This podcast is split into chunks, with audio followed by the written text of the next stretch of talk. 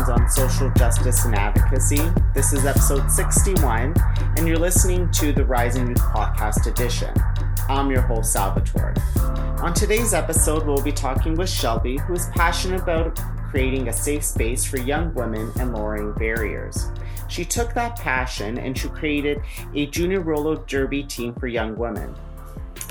I'm excited to have Shelby, um, who has really harnessed her passion into meeting a need to come on the show today. Shelby, would you like to introduce yourself? Absolutely. Um, my name's Shelby Monder, or I go by Fleetwood Smack in the roller derby community. I am calling into this podcast today from Whitehorse on the traditional territory of the Kwanlin First Nation and the Ta'an Kwäch'än Council. Well, welcome on the show. Thank you.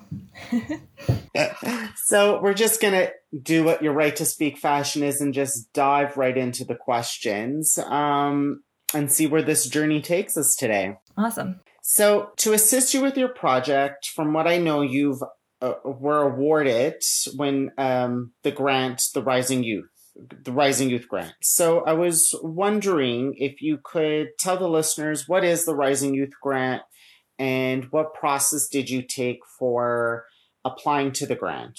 Sure, of course, yeah. So the the Rising Youth Grant um, was just this really cool opportunity um, to organize youth-led community projects um, in communities across Canada.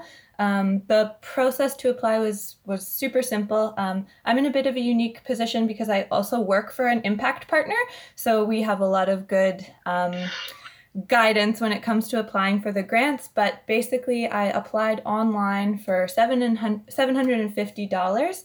Um, the application was super straightforward, just describe the project and, and submit a, a brief budget. Um, yeah, it, it's really, yeah, I found the whole, the whole process just like really accessible. Um, and in the work that I do, um, we support youth in applying for the, the projects for the grants as well and and helping them implement implement their projects. So it was super helpful um, for me to go through that process on my own as well to be able to yeah better support others in in doing projects in our community as well.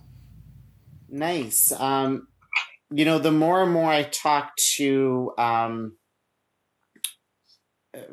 people who have been successful with the grants the more and more i'm hearing how easy and accessible it is and how you know you're really um, given a chance to learn um, on how to really apply for bigger grants. For example, you know, you mentioned, you know, writing up a budget. You know, a lot of people may not necessarily know where to even begin for that with a, you know, a larger grant, let's say. Um, did you find that true for yourself as well? Well, I think yeah, I'm in a bit of a unique position because I I am a grant writer essentially. Yeah. Um, so I have some experience with that. But what I think has been really helpful with the Rising Youth ones is that um, there's like so much.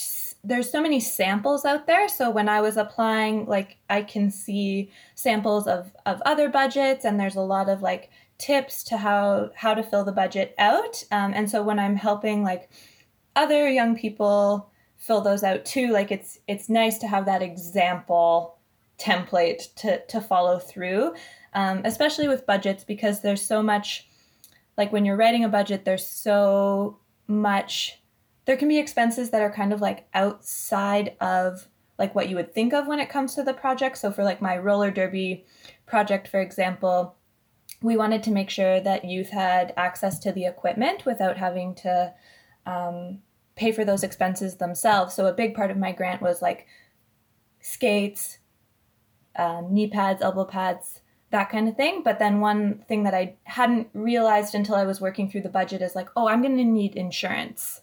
And so there's always these, you know, so having samples of like what are some things that other folks have used the funding for was super helpful. Yeah, that's great. Um, it's, uh, I, I really like how there's like a learning um, process that is really teaching people on who may not have experience writing grants on how to learn and grow. So I, I think it's a great, it's a great thing. yeah, definitely. And I think it's like also helpful like you know if you're applying for scholarships or you know lots of there's lots of ways that we kind of have to like promote ourselves and and you know sort of like sell projects that we're working on. So grant writing is one way but it's like a skill that's super transferable i feel like. Right. so can you um explain to the listeners what is your project? Why did you start it? Um and what gaps in the system is your project meeting sure yeah. Um, so I, um, with the Rising Youth Grants, I started a junior roller derby team in in Whitehorse. Um, our team goes by the the Northern Knockouts now, um, but basically.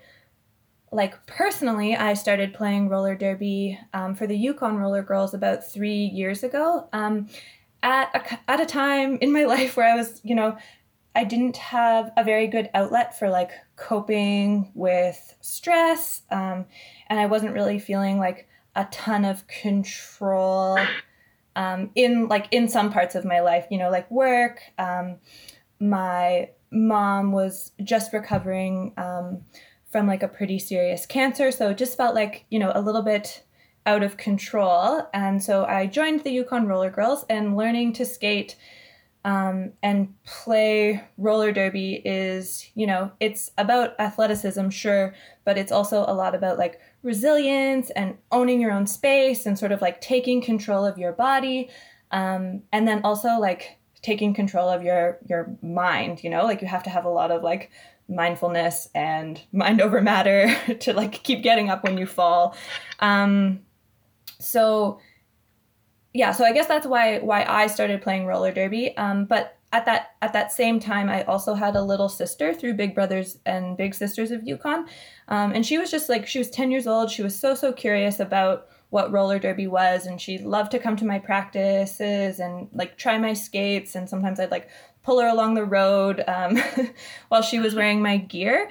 Um, and so I just thought that starting a junior team would be a really good way for the Yukon Roller Girls to give back to our community and support a younger generation of just like badass, resilient, female identified folks. Um, I had also witnessed in some of my work that a lot of young female identified youth around the age of 10 to 11 that's when they really start to like struggle with with self-esteem um, and there's some studies that show at that time that they sort of like start dropping out of organized sports at a, like a much quicker rate than their male identified peers. Um, so i just really wanted to try to create this space that um, felt i don't know i guess like safe and exciting and um, like a little bit badass for for young female identified folks to to get together and and try something new that sounds like a great thing i mean i love it i love how um th- there's the giving um back aspect and and really recognizing that um the age group i think you said between 10 and 11 that's when they really start to drop out of sports. I, I think it's I think it's great. what do you you know from your project? What do you hope your future plans are? What are you hoping to achieve?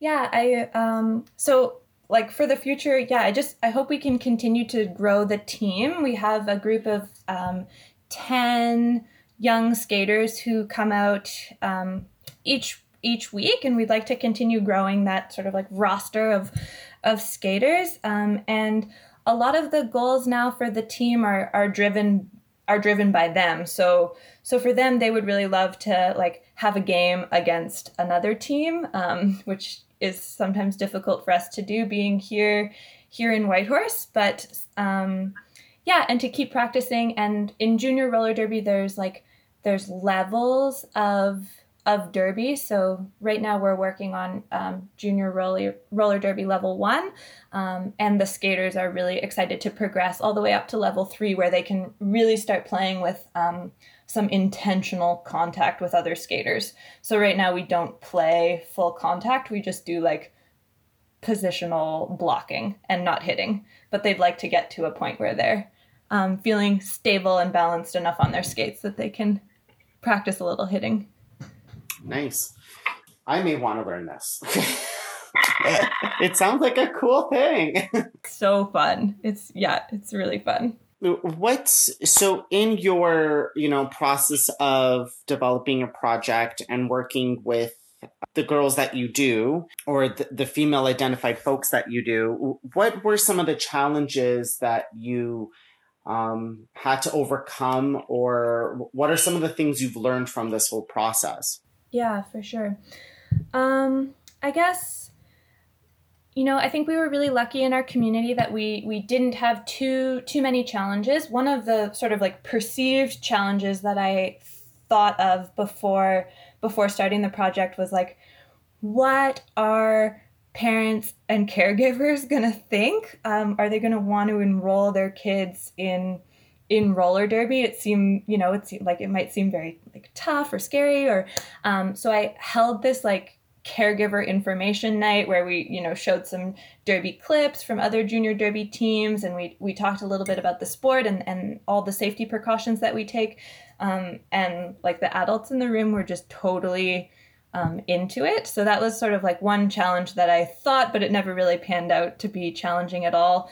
Um, and then yeah, otherwise the the community has been really supportive. We get our space in kind from the city of Whitehorse, so we're able to practice in a school gym. Um, and now we also receive some funding from the Yukon Youth Investment Fund and from um, 100 Women Who Care Whitehorse. So we went and did like a presentation about junior roller derby and um, the 100 women in the room um, decided to yeah give us some sponsorship but personally like i've learned a lot about coaching a sport i guess um, so there's you know there's the technical pieces like you have to be able to skate and balance and and do certain things on your skates to be safe enough to play roller derby but there's also been a lot of sort of like emotional coaching. Um, and it's been really cool since we started about two years ago to see, um, you know, some of the the skaters who had a really hard time when they would like fall down, um, you know, like either feeling embarrassed or or hurt, um, just to see like how much more resilient they are now. So like now they fall and if they're not hurt they like laugh and they get up or they they strike a pose um, and i think that's like a skill that we've heard feedback from some parents and caregivers that like has carried into other um, parts of their life so just having a little bit more resilience a little bit more like emotional regulation has just been this really cool sort of like unintended learning, I guess. And um, yeah, it shouldn't be a surprise because that's how it helped me, but it was just kind of this cool surprise, I guess. nice. Have you th- uh, thought of or have used like the team that you're on to kind of mentor the junior team? Yeah, so we um, there's myself and there's three other skaters from the Yukon Roller Girl teams who are really like the the coaches of of the junior team. So we're we're there um, each practice, always helping and mentoring, and then we um, the the adult team sort of they we play scrimmages once a week just against each other, but we invite the junior team to come and help. Um, like ref or call penalties or keep score so that they can kind of see the see the game in action um, and we also yeah we um, try like we skate in like parades and stuff here in in Whitehorse and so that's like a really nice time for the the junior and the adult teams to come together have you thought about eventually branching out to other sports or bringing in other people to coach junior teams of other sports? Um, I haven't. I haven't really thought about that. Um, there's a lot of other sports like available um, in our community. We have a huge like minor hockey league. Um, there's uh, like a really cool junior mountain biking club. Um, so there's there's a lot of, of other stuff available for youth, but one thing that we have been sort of like thinking about and we haven't we haven't like progressed too far in this plan, but is just like is um, could junior roller derby have a place in like the other Yukon communities? Like, is there an interest in in other communities? So I think that's a way we would potentially scale. Is not necessarily um, branching out into other sports, but like you know, could could we make? Um, is it possible to make junior der- derby an option that's available in in other communities? Well, if anyone were to do it, I know it'd be you. Thanks. Yeah, it's pretty. It's pretty awesome. Um, and there's so many like former roller girls, either from like the Yukon team or from other teams across the country here. So it's just yeah, finding those people who could potentially coach in other in other communities. So I want to shift our gears a little bit away from the project and more on the topic, if that makes sense. Um, so, what I want to ask you next is what other gaps have you noticed for female identified folks? And what do you think is a good starting point to address these gaps? Whew. I, yeah, I have been thinking about this question since you sent it to me, and it feels very like big and overwhelming. Yes. Um, um, Sorry. no, that's okay. But I guess like some of the gaps that sort of like came to my mind immediately, um, you know, are are things like the the wage gap or um, high rates of sexualized assault and intimate partner violence, um, access to mental health support, high rent. Um, a lot of these are like community issues, but they also like impact female identified, trans, two spirited folks like way, way more. Um,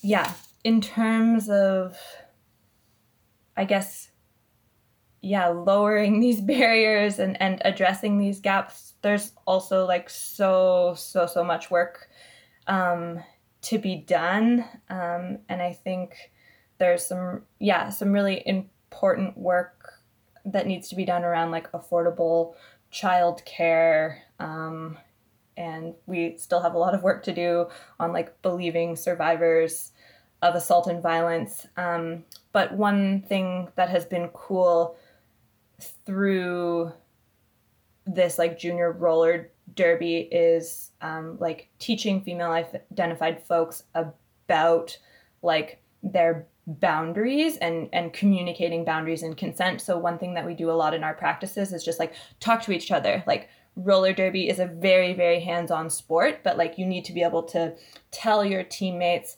how um, you maybe like want to be touched and don't want to be touched um, and that's just like a skill that's so important outside of derby as well in terms of like healthy relationships and healthy healthy boundaries. So that's like one small way that we're we're working on on addressing some of the issues of like you know violence in our in our community. Um yeah it's just giving young people like that that language to be like you know yeah talking about their their boundaries and and consenting to things within this like realm of sport. But hopefully um, it gives them the confidence to talk about those things when it's like more important? I mean it i think that's great and, i love that you brought that example up because essentially you know you're not only teaching roller derby, you're teaching life skills that can be used outside of the sport, which I think is so so valuable. And you know often I know in my experience, you know, working with youth, you know, it's a youth are learning skills without even knowing that they're learning skills, right? And th- that's what you're kind of doing. And I, I, I think that's pretty cool to kind of really collaborate between, you know, the sport and teaching life skills that I think are so, so valuable. Yeah, for sure. And it, and it happens so naturally. Like it's something like when I was you know sort of like conceiving of this project that i had thought about but in the like actual um, coaching of it, it it's not always um, it's not always really explicit. But then when I'm like later reflecting on the conversations that we had during practice, I'm like, oh, okay, good. Like you know, there was this sport related thing that they learned, but like then their communication here about this thing that happened was really really strong um, and clear and yeah that's been kind of yeah, that's been neat to reflect on after after each practice or to try and build on um, in future practices.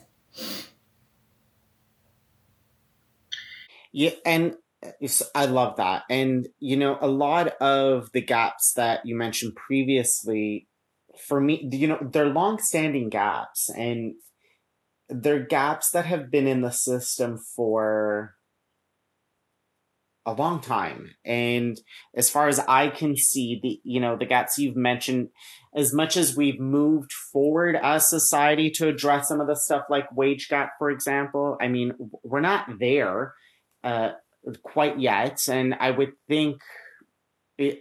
I mean, we're in the year 2020, and I know the world is going through COVID and whatnot, but you, you would think that some of these gaps would have been addressed by now. Yeah, and I think well, yeah, definitely. You would, yeah, we we would hope, and and then I think um, one thing that we're seeing in our community right now, especially with COVID, is like there's a I feel like there's maybe more awareness about some of the gaps that exist in our community, and they existed pre-pandemic. Um, they're a little bit like maybe I don't know. They seem like more more obvious and important like during a pandemic. And so I'm really sort of optimistic about how we continue to like hold these issues up when the world starts to return um, to something that we like recognize a little bit more. But I've been thinking a lot about like um, some folks who've been saying like we don't we don't want to go back to normal. Normal wasn't working. And so like how do we how do we take these issues that we're seeing now um, that existed before but that we're maybe paying more attention to now and and continue to like give them the attention and the work that they deserve? I mean that's one positive thing that's come out of covid That's good to hear. yeah, not to paint the whole thing with the silver lining, but um, I'm excited to see how we continue to advocate for our most vulnerable after the pandemic. Yeah, and I mean, I, for me, you know, in terms of talking about social justice in general, I mean, once a light is shined on the issue, the light's there, right? And you hope that once there's greater awareness, um, that the issues start to get addressed. One can hope. Fingers crossed. So I'm going to ask you another large question. how do you think, and we touched a little bit upon this, but how do you think society or people could continue to create a safe space and lower barriers for young females identified folks? Yeah, I, I wrote myself some notes, and just beside this question, I just wrote huge question. Um, so, I guess the the one the one thing that um, I thought about when I read this question, and it and it seems really simple, but I feel like it's actually a lot harder to do. Is just is listen to young female identified folks when they're talking to you about what they need or what they're what they're seeing. Um, if we want to create safer spaces and lower barriers for folks, we we need to listen um, to the to those people. Um, and like we need to listen to understand and not listen to respond. And so kind of the example that i was thinking of is um, in on our on our junior roller derby team some of the skaters had some male identified friends that that really wanted to join. And so we had this like big long discussion about that you know like the coaches we just put that to the group you know? We didn't want to tell them like this is a female identified space only or this is you know um, it we wanted it to really be up to them to decide. And after after listening and talking they just came to the decision themselves that they wanted to keep the space um, for for them. Um, and i think i think that's really important. I think lots of times when we're trying to um, lower barriers or create safer spaces like um, we might think that we have a lot of good ideas for for other people and we might but we need to hear the ideas of the people on the ground um, and that the decisions are going to impact. So i think listening is um, really one of our strongest tools to to create spaces. And then also like involving um, in this case involving our skaters in the setup of their space. So from the very beginning, we did like a little like team code and team agreement, and um, you know that maybe sounds like a little bit silly and a little bit cute, but a lot of the stuff that came out of it was like how they wanted to treat each other, how they didn't want to have any like negative self talk in their space, um, and like you know really really important stuff came came out of it that kind of set the stage so that when they come each week, they know what to expect and they know that they're walking into I say safer space because no space can be 100% safe for everyone, but they know that they're walking into a safer space. So there's, I, I, mean, I love that you brought that all up. I think, you know, the the listening piece is such a easy concept, but also so difficult. And, you know, I would agree with you to say that I lost my train of thought. Look at that. Safer space. Uh, oh, well, it will come back to me. Anyways, um, shoot, what was I saying? Oh, listening. Yes it, you know, it is such an easy concept to do, but also so difficult. And, you know, I appreciate you bringing up the point that, you know, oftentimes when we're addressing gaps in the system or we are doing something social justicey, there a lot of people tend to or a lot of groups tend to put on their beliefs on how to fix the issue on to, onto the community if that makes sense. Yeah, yeah, for sure. And often, you know, th- that listening piece is such, for me, it's such a critical, a critical thing. And it, it's something so simple.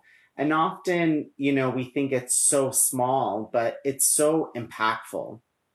And it, you know, with listening comes so many things like, it, you know, you mentioned including, you know, the junior team in creating that space. That's part of listening, right? It, it's such a foundational piece to social justice, I think.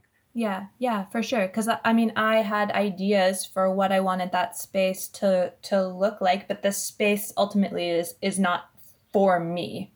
Um, so it, you know, it doesn't really matter what I want it to look like. Um, and you brought up, and we're going to get off topic just slightly, but I, you know, I think it's worth exploring. And it was a good point. You said that a space cannot be 100% safe. It can be safer. Uh-huh. Would you, can you, you know, I very much believe in that. And I was just wondering if you can further explore or, you know, kind of further explain that to the listeners, because I think that's such an important point. Yeah, I think um, especially like in the in the beginning stages when you're making relationships with with young people in in a group like this you just we just don't always know what struggles youth are walking into that space with and and and we might we might never know. So you might think you have done all this great work um, to make to make the safe space feel safe but there are so many intersections of what safety can feel like for folks and so for me when i when i use safer space it just reminds me i guess to never never stop trying to create a safe space. Um, so, like recognizing that, you know, even from day to day, like a, a, a skater who found the space really supportive and safe last week might walk in and and have had like a different week or weekend or day um, and the space feels a little bit more challenging to them and so thinking about um, making a safer space versus a safe space is just a reminder to like um, I guess like always keep doing that that work um, and always like leaving it open for discussion. So yeah, like every once in a while we'll check in and we'll be like, are there any, any is there anything that needs to be added to our team code? We do checkouts each week where we just talk about like where we're where we're at, how practice was for us, if we're if we were bringing any other like any other things from the week into practice and that's just always served as a really good reminder that um, i guess that your space is always in flux so you can never just give it like a safe stamp if if that makes sense no it, to me it does and i i just love that you you know brought that up and you know often when you know i used to do some program development you know, me creating a safe space or working with young persons um, to create a safe space was very much part of my work. And it's very true. It is a non-stop type of thing. You know, you, you can't stop. What never occurred to me though, and you brought it up, and I, I you know, I love that you brought that up was one, it's on the individual basis but it sounds like what you're kind of alluding to it's also on the day to day right so a space may be good for let's say a youth one day but what may happen then the next day may make the space a little bit less unsafe for them or make them feel uncomfortable so i think that is something that i often forget about and um, i think a lot of people do so I think it's kind of refreshing to really think about the day to day, not just the individual, but the daily experiences. Yeah. Yeah, I think I mean there's just so many things that that can can impact us and um, I'm always reminded of this um, story uh, like I was we were working with some youth at, at my job and we were asking them, you know, like what does mental health feel like? and um, one of the young participants in the room said, "It feels like a hole in my sock." Um, and some days you can just put that sock on and you don't care that your big toe is sticking out. And then some days it's like all that you feel. Um, and so it's just yeah it's kind of like checking in day to day with with your group. Like it, are you feeling that hole in your sock? Or like is it is it not bothering you today? And like every yeah every day is just so so different. What a great analogy yeah it was so awesome. I was i yeah it's the best way to describe awesome. mental health i've heard. Yeah. Um i mean this is a whole other podcast episode for me. I can talk hours about creating a safe space and all this lovely stuff but we do need to get back on topic but I do appreciate you exploring that stuff a little bit with me. Yeah, thank you. Thanks for thanks for asking. It's like, you know, it's a it's a challenging idea to to flesh out, and um, I'm not always sure if I'm doing it right, but I think the point is to just keep trying and keep adapting. So, yeah, I appreciate the discussion. Yeah. so, in terms of or in regards to the Rising Youth Grant, you know, it offers a very specific, I think, resource and learning experience for its grantees. Um, why do you think it's important for organizations such as Rising Youth to be supporting young people in their projects? Well, I just think it's like of of the utmost importance, especially when we are talking about, you know, like creating safer spaces and lowering barriers for for youth. Like those ideas need to come from them, um, and I think the really awesome thing about the the Rising Youth grants is that it like it like puts that money where that mouth is um, that's not super eloquent but basically it, it like gives the resources to young people to like create those opportunities and experiences um, and things that are important to them like in their in their community. So it's not just about asking youth like hey what do you want to see? What do you want this to look like? It's it's saying like here you have the power to create it. Um, which i think yeah is just is just so important. Like a lot of young people, including myself, can feel like pretty disenfranchised at times. And so to have like a, a project and a network of people and supporters just being like, nope, like you, you know, like you can do all these things and, and here's how, and here's the support is just, yeah, it's just so important. You know, and really, they do the listening piece that we talked about previously. I mean, they're uh, generally speaking, they're asking young people, "How do you want to address a certain gap?" and they're listening. yeah, yeah, exactly. Um, and it's been yeah, it's been really cool. Like since applying for for this grant and doing my own project, I've been able to see like also some other projects taking place in our in our community and um, they're all so like unique and well thought out um, and so important like this past summer um, i was like involved in a, a leadership debate that a youth had applied for a rising youth grant for. So they applied for some funding. They invited all of the federal candidates for for our riding um, to a debate and they came up they asked for questions to be submitted from youth the young person who applied for the grant was a moderator. Like it was just i don't know it was just so so amazing and it's really cool to see like where other people's um, brains are at i guess. So i mean I think I know the answer to this question, but do you believe more organizations um, should be making a shift to provide these types of resources to young people to develop their own projects? Yeah, I mean, I think I think even if you don't have the resources, there are like excellent ways to take like the spirit of a project like this into your own project. So if you don't have like the financial resources behind it um, to be able to grant grant youth things, there are still ways to have your your project youth led and to have um, like ideas and opinions of of young people like truly inform your your work. So yeah, I I would say yes. I thought so.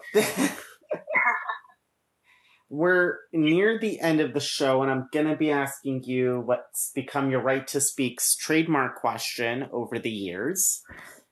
What does advocacy mean to you? Another, yeah, another huge, huge question. Um, I mean, I think for me, obviously, like personally, it just kind of means like speaking up about the issues um, that are important to me. Um, but I also think on like a grander scale, it's maybe like using um, using the space that I have or, or being being able to create space um, and opportunities for youth to practice like their own advocacy when when possible. So I I try to think a lot about um, like yeah, I guess when when I am trying to advocate for things, I try to think a lot about like if if I am the right person to be to be doing that or um, if if some of these things are, are are better expressed by others. And so i guess like i think about like when when should i be speaking or when should i be like passing the mic and creating spaces for for other people to speak? Um yeah and i i don't know if that really answers your question but these are kind of all the things that zoom around in my head when i think about think about advocacy. Um and that there are some issues that I'm like passionate about and want to advocate for, um, but maybe I w- I'm not the person who's going to be like most impacted by that, and so like when yeah, just thinking about like when should I speak, um, and and when is it better to like give my opportunity to speak to someone else. Uh, that's perfect. That's become part of my evolving definition of advocacy for me personally. So, uh, yes, it does answer the question. And, and, for me, that question is a very personable one. So, um, every answer is the right answer. um, I think that's a good way for us to end the show. Is there anything else you would like to say before we end our conversation? No, I don't think so. I just, yeah, I want to say thanks. It's really awesome to be able um, to share about junior roller derby. Um, the skaters I work with work so hard, so I'm excited for other uh, people to hear a little bit about them. People to hear a little bit about them. yeah, thank you for taking the time out to speak with me. It's been a great conversation. Awesome. Yeah, thank thank you. It's nice to to meet you, and uh, yeah, hopefully. Um, one day we could do this in person. Yes. um, so, thank you for the listeners um, for listening to this week's episode of the Rising Youth Podcast Edition. Um, for more information about the program uh, we provide or to start your own project, you can visit risingyouth.ca. Let's raise awareness together.